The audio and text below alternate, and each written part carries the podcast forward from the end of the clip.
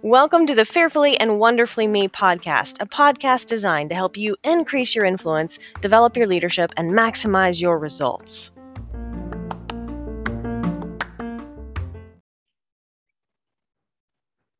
Hello, everyone. Welcome to today's episode on Keystone Habits in the mental dimension of life.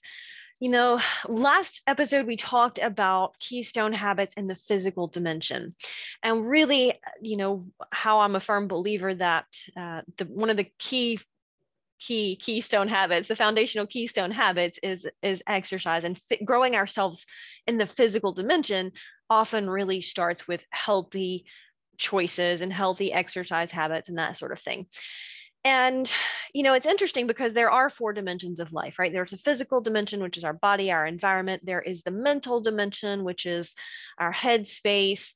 There's the spiritual dimension which is our heart space right? Our our spiritual life and where our values are formed. And the relational dimension which deals with relationships and interactions with other people the social dimension if you will. And I, have touched on this before, but really the choices that we make and the first three dimensions are determining our influence in that last dim- dimension, the social dimension. So, when you think about it, the choices that we make and the habits that we form in our physical dimension, mental dimension, and spiritual dimension are directly determining our influence in the relational dimension. So, when you think about that, that means if you want to increase your influence in one specific area with a specific person, or maybe in just a specific area of your life, like your career, it starts with the habits and the choices that you're making in those first three dimensions. The problem is that we don't always think about it like that, right? We think of, hey, I want to in- increase my influence in my career. Maybe I'll go to college and get a degree. And and absolutely that can help increase your influence in some in some ways in some career paths. Um, if you are pursuing a career that you need a college degree then you need to go get a college degree right? That's going to be something that's going to help uh, increase your influence. If you want to be a heart surgeon you got to go to medical school not, that's not the college is not the only place to get an education of course but but if you are seeking a career path that really needs a competency or certification or college degree then absolutely you have to get that but most of us focus on that competency piece if we want to get ahead in our career for example and we forget about the character side, right? And uh, research shows us that 87 to 90% of our success in life and our influence with other people is determined by our character. That's how we do what we do, not what we do. Our, what we do is our competencies, our skills, our technical knowledge, our ability, the college degree. That's a that's a competency but character is how we do it. And the vast, vast, vast, vast majority of our success in life and our influence with other people is how we do what we do. Now, you need competencies. Absolutely. If you're an entrepreneur, you got to be competent in the business that you're running. Absolutely. Uh, to get results. But don't forget about how you interact with your customers is determining those relationships. And that's determining if you have long term customers who keep coming back or refer you to other customers. It's how you do what you do, right? That's determining our influence. That's determining if we get promoted at work and those opportunities. That's determining career advancements. That's determining our business if we are an entrepreneur. So thinking about that and all of those different aspects is important because we don't often think about it, right? A lot of times we think if I want to get ahead professionally, let me go get a certification. Now, there's nothing wrong with certifications. What I'm saying is if you were to write down right now, if you were to write down the amount of time and the amount of money that you have spent over the course of your life developing your competencies, and then on the other side of the page, write down the amount of time and the amount of money that you've spent developing your character. What would those percentages look like? Because if you if you were to write those down in two columns on a sheet of paper, and then think about that uh, in in proportion to 90% of success and influence is determined by character. So knowing that, we want to spend the majority of our time and our energy and our money developing ourselves in character. Competency is absolutely important, but it's character that multiplies competency or divides it, right? If you have poor character, then your character is dividing your competencies, right? If you are, are uh, very good in your job technically, but you don't have the ability to build relationships and get along with people, that competency is just going to decrease in value because it's being divided by the fact that you have poor character and vice versa. If you have competencies in what you do and you have great character and relationships with people and ability to build those relationships and add value to others, then your competency is going to be multiplied by your character. So last week all was all about how to grow in the keystone habits in the physical dimension of life. Today's episode is really considering what we just talked about in terms of character and competency. How do we develop ourselves? How do we grow? What's the keystone habit for the, the mental dimension of life, right? The, the emotional dimension where our headspace is. It's Sir Edmund Hillary who said, It's not the mountains that I conquer, but myself. And oh, that is so true because we all know of things that we could do that we haven't done, should do that we haven't done. And we all know of things that we shouldn't do that we do anyway, right? It's not the mountain that we have to climb. It's it's conquering ourselves. It's the biggest challenge. The mountain might be there, but it's mustering up our internal character and development and discipline to carry out the things that we know will move us forward, but they're not necessarily fun. They're rewarding, but they're not necessarily fun. Just like I talked about last time, exercise is mostly not fun, right? It's just, it's a lot of work. And who likes to do a lot of work and get out of breath and tired and hot and sweaty? Like, right? That's, that's, it's pushing you outside of your comfort zone physically. That's not fun. We enjoy the rewards and we reap the benefits. Absolutely the mental dimension is, is really no different. To grow and develop ourselves and to form those keystone habits in the mental dimension, we've got to get outside our comfort zone mentally. And I think that the number one keystone habit, I don't, it's not just my opinion. I, well, it is my opinion, but I think it's validated. Probably any very successful person that you ask would validate this for you, particularly in the leadership space, right? In the influence space.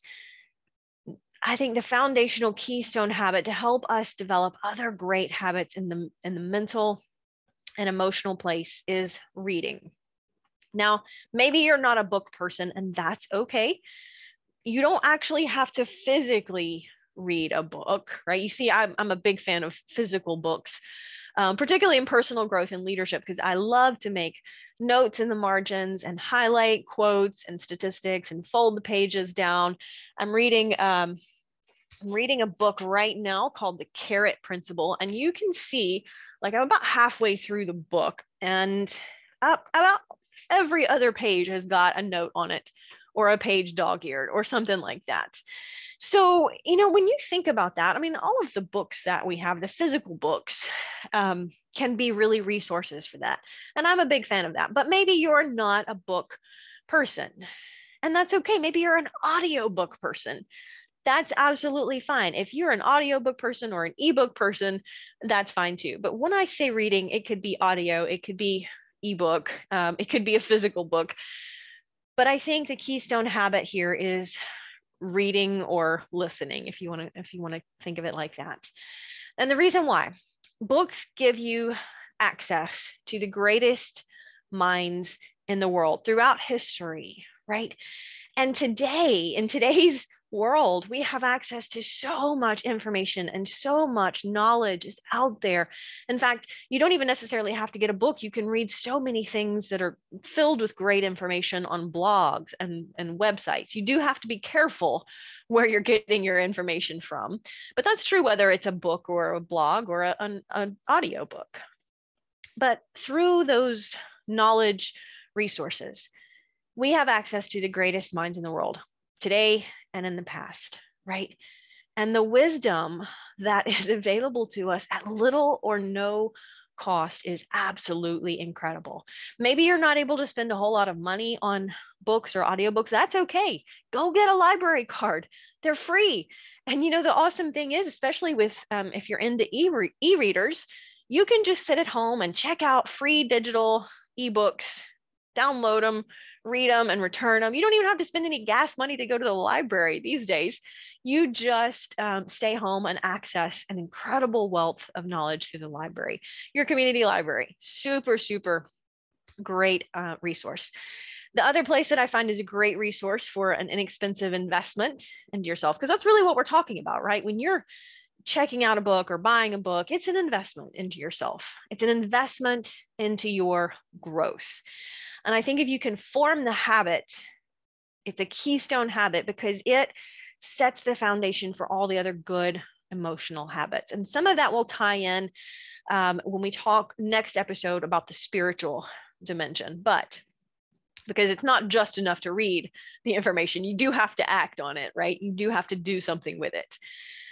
But the other great resource that I've found for this, for an investment into yourself, is uh, thrift stores or places like Goodwill. Um, you can even buy used books on Amazon. If you didn't know that, look for a couple of your books on your reading list, and most of them have a used option that's significantly cheaper.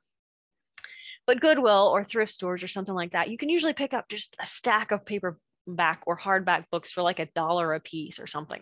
I mean, just a fraction of what you would pay in a bookstore um, so I'm a big fan of finding books like that. And, you know, I, I, go through a lot of books. I always love to seek out lower or minimal cost um, investment options. And, you know, every book that you read, whether it's the biography of somebody, an inspiring story, you're, you're reading those books looking for just the nuggets, right?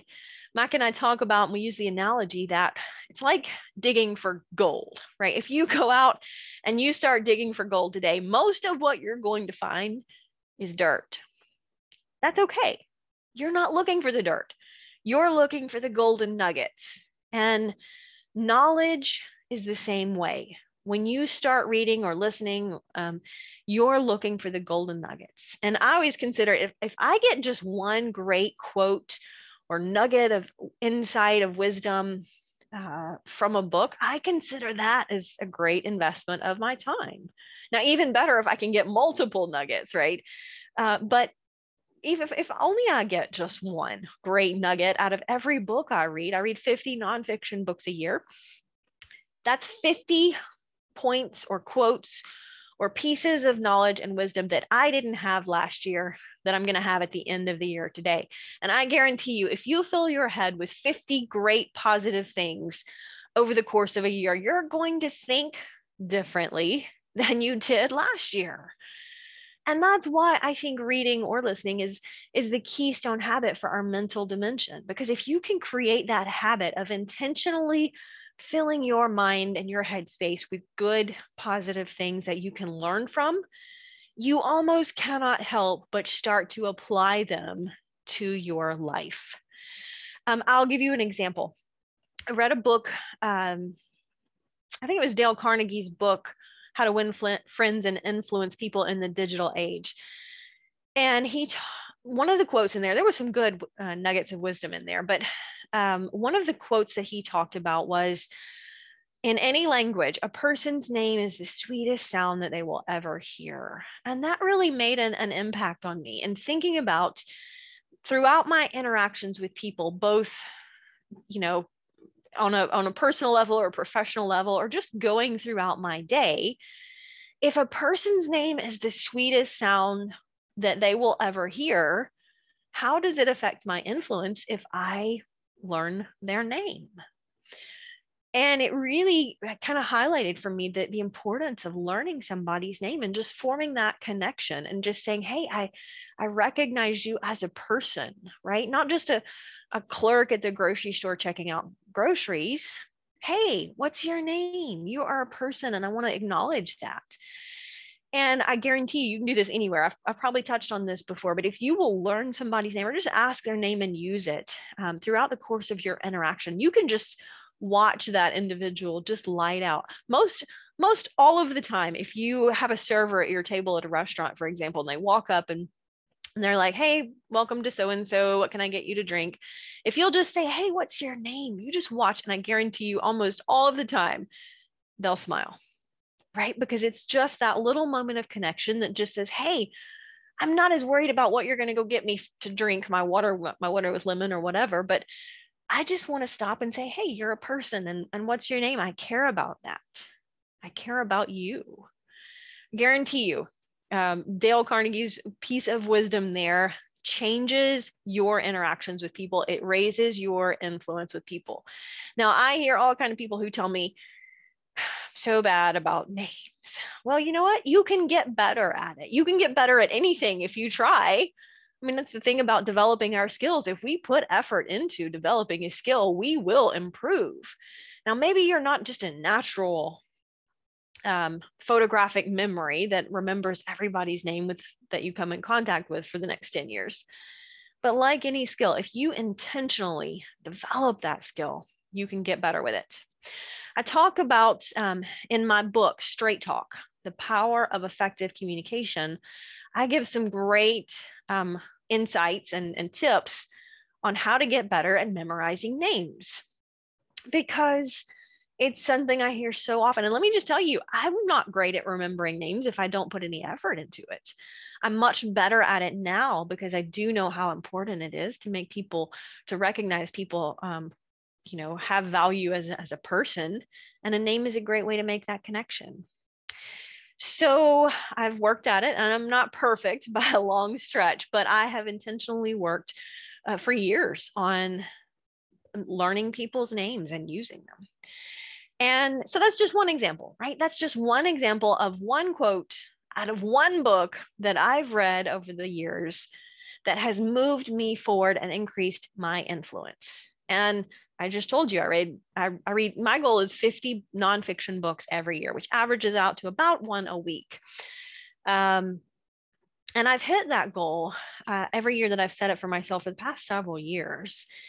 And that's the reason. It, it gives me something to work for. It, it having that goal has really made me create reading as a keystone habit right? I have a habit of reading if you want to call it like that. Now for me i read something every day but i don't necessarily sit down and read a whole book in one day um, but it averages out to about one book a week. Now, there are some weeks when I'm traveling and busy, and I might not do as much reading that week. But then the next week, we're home. I've got more time. I can spend a little more time and I can catch back up. So that works for me. Mac's goal is a paragraph a day. And I love that because it's so, so simple. And I'm such a big fan of simple. Uh, as we talked about in a couple of episodes ago, leverage the power of small, right? And Mac has learned to leverage that in such a powerful way by saying, I'm just going to read one paragraph a day, right? You, it take you like 30 seconds to read one paragraph right just one paragraph and he always says you know he's like i can read more if i want to but but i am going to read just one paragraph and a lot of times he does read more but just keeping that commitment to yourself of one paragraph a day you can do that when you're traveling you can do that when you're working you can do that when you're in school you absolutely can do that and if that's all it all you can do and that's all you have time for that's okay but you're moving forward one paragraph at a time. That's better than sitting still, right? That's better than being stagnant. So think about that. If you just read one book a month, let's say that the average book has 300 pages. It's probably less than that. I really have no idea. But let's just say 300 pages is the average size for a book. Well, every month has about 30 days. So if you just read 10 pages a day, you would read one book a month, 12 books a year. Now, maybe you're busy and you don't have time to read 10 pages, or maybe you're like Mac, you want to set a smaller goal that you absolutely know you can uh, keep that commitment to yourself and you're trying to build this keystone habit into your life, then maybe it's five pages a day. Well, you'll still have six books read in a year. Um, Maybe it's one page a day, right? It doesn't matter how big or how small. I love to read and I just inhale books.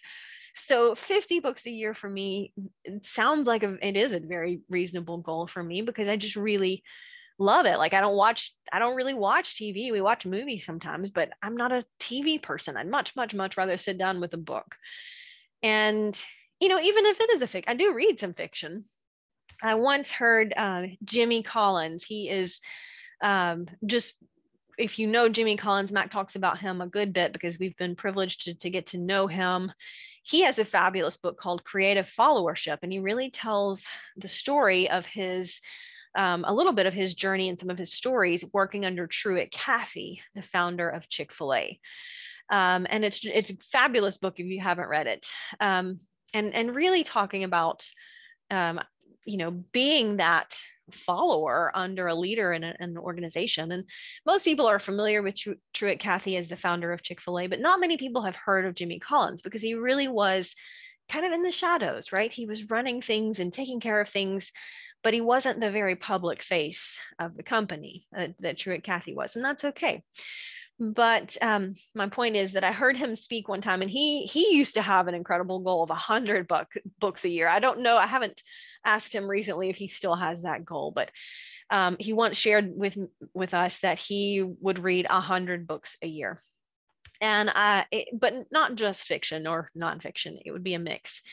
And I love that concept because, you know, one of the things he touched on, he said he really loves historical fiction. And he said, it doesn't have to be true to contain truth. And as I, I reflected on that, that really is powerful because I know a lot of my learning about just people in general has come through some of the fictional books that I've read, right? So I really like that concept because, yeah, we can absolutely learn things from fictional books as well, the right fictional uh, books, of course. And so, you know, it's a good it's a good point. It doesn't necessarily have to be a, a dry biography or, you know, just a, an accounting of world history for us to glean something from it. Um, I love biographies and stories because I usually get some really great quotes and some insights uh, from people who've overcome some adversity. So I love memoirs and, and biographies, autobiographies, uh, especially. So anyway, um, so just some insight. Creating that keystone habit for yourself is whatever that looks like. One audiobook a month. You know, a lot of people these days, you're driving in the car a lot. If you're driving in the car a lot, audiobooks are a fabulous way to make the most of your time in the car. Most of us have the radio on or something like that. If, if you're just going to be listening to noise, how about making it some really valuable noise so that you can gain something from your time in the car? Really awesome. And, you know, podcasts are a great way to learn too. Um, we've I've talked about audiobooks and reading physical books or e-readers, but but podcasts give you some wonderful insight too. There again, just be selective of what you're listening to.